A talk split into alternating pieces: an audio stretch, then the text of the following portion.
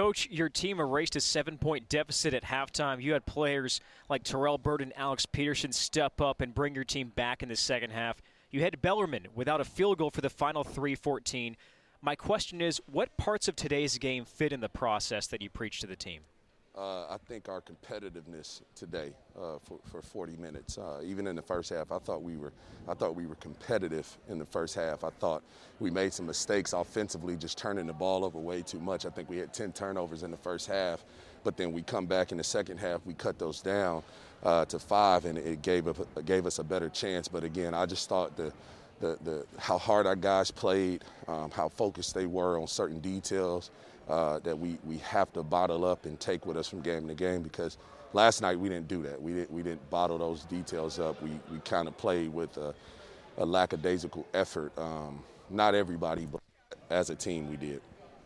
Coach, last night, of course, not a great game, but tonight a much a much improved game. Coming into this game, you guys shot – 26 threes tonight. Yep. Was that a game plan from last night? Did you learn from that? And you guys want to shoot more three pointers here tonight? Well, no. I thought, you know, what we wanted to do, I wouldn't say we wanted to shoot more three pointers. I thought we wanted to have better ball movement. If you go back and you look at our first half last night, our ball movement was, was, was not even present whatsoever. Um, and, and again, with a young team, it's part of the, it's part of that process. It's part of understanding, you know, when you when you take a scouting report and your coaches show you, hey, this is how they're going to guard. Just take what they give you.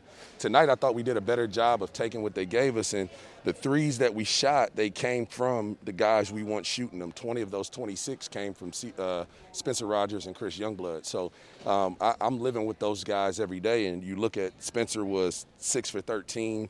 Chris was three for seven. You know, both of those are right under 50%. So we got the shots we wanted. Um, I, I, mean, I think you know that was a good point of our defense held down the stretch. Uh, you know, we just you know when teams get to the free throw line like that, it's just hard to hard to finish it out when you hold them to no field goals, but they keep getting to the line somehow.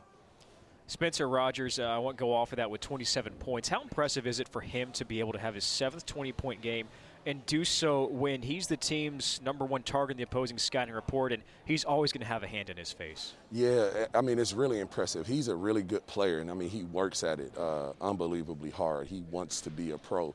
Uh, and so it's good, I think, where if you look at that second half, um, I thought he did a better job when he was on the ball of, you know, making a move and getting other guys involved, and those other guys were able to make plays, whether it was in the paint or at the three. And as the as the course of the game went on in the second half, he was able to free up a little bit more.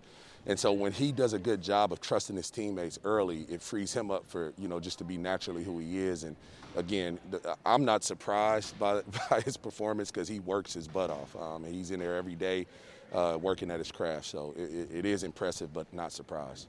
Coach, clearly upset there toward the end of the game. I don't want to ask you to comment on officiating, um, but how do you feel your team? played there down the stretch as being such a young team compared to last game? I thought our team did everything they were supposed to do. I did. I thought I thought they did everything they were supposed to do uh, in order to have the, the game left in the players' hands, and that's all I can ask of them. Coach, thanks for your time and good luck next week. Thank you, guys. Thanks, Coach.